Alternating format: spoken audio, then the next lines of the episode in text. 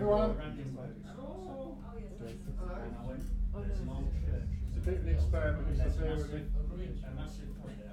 It's like a mini brewery, brews its own Yes. beer. Really nice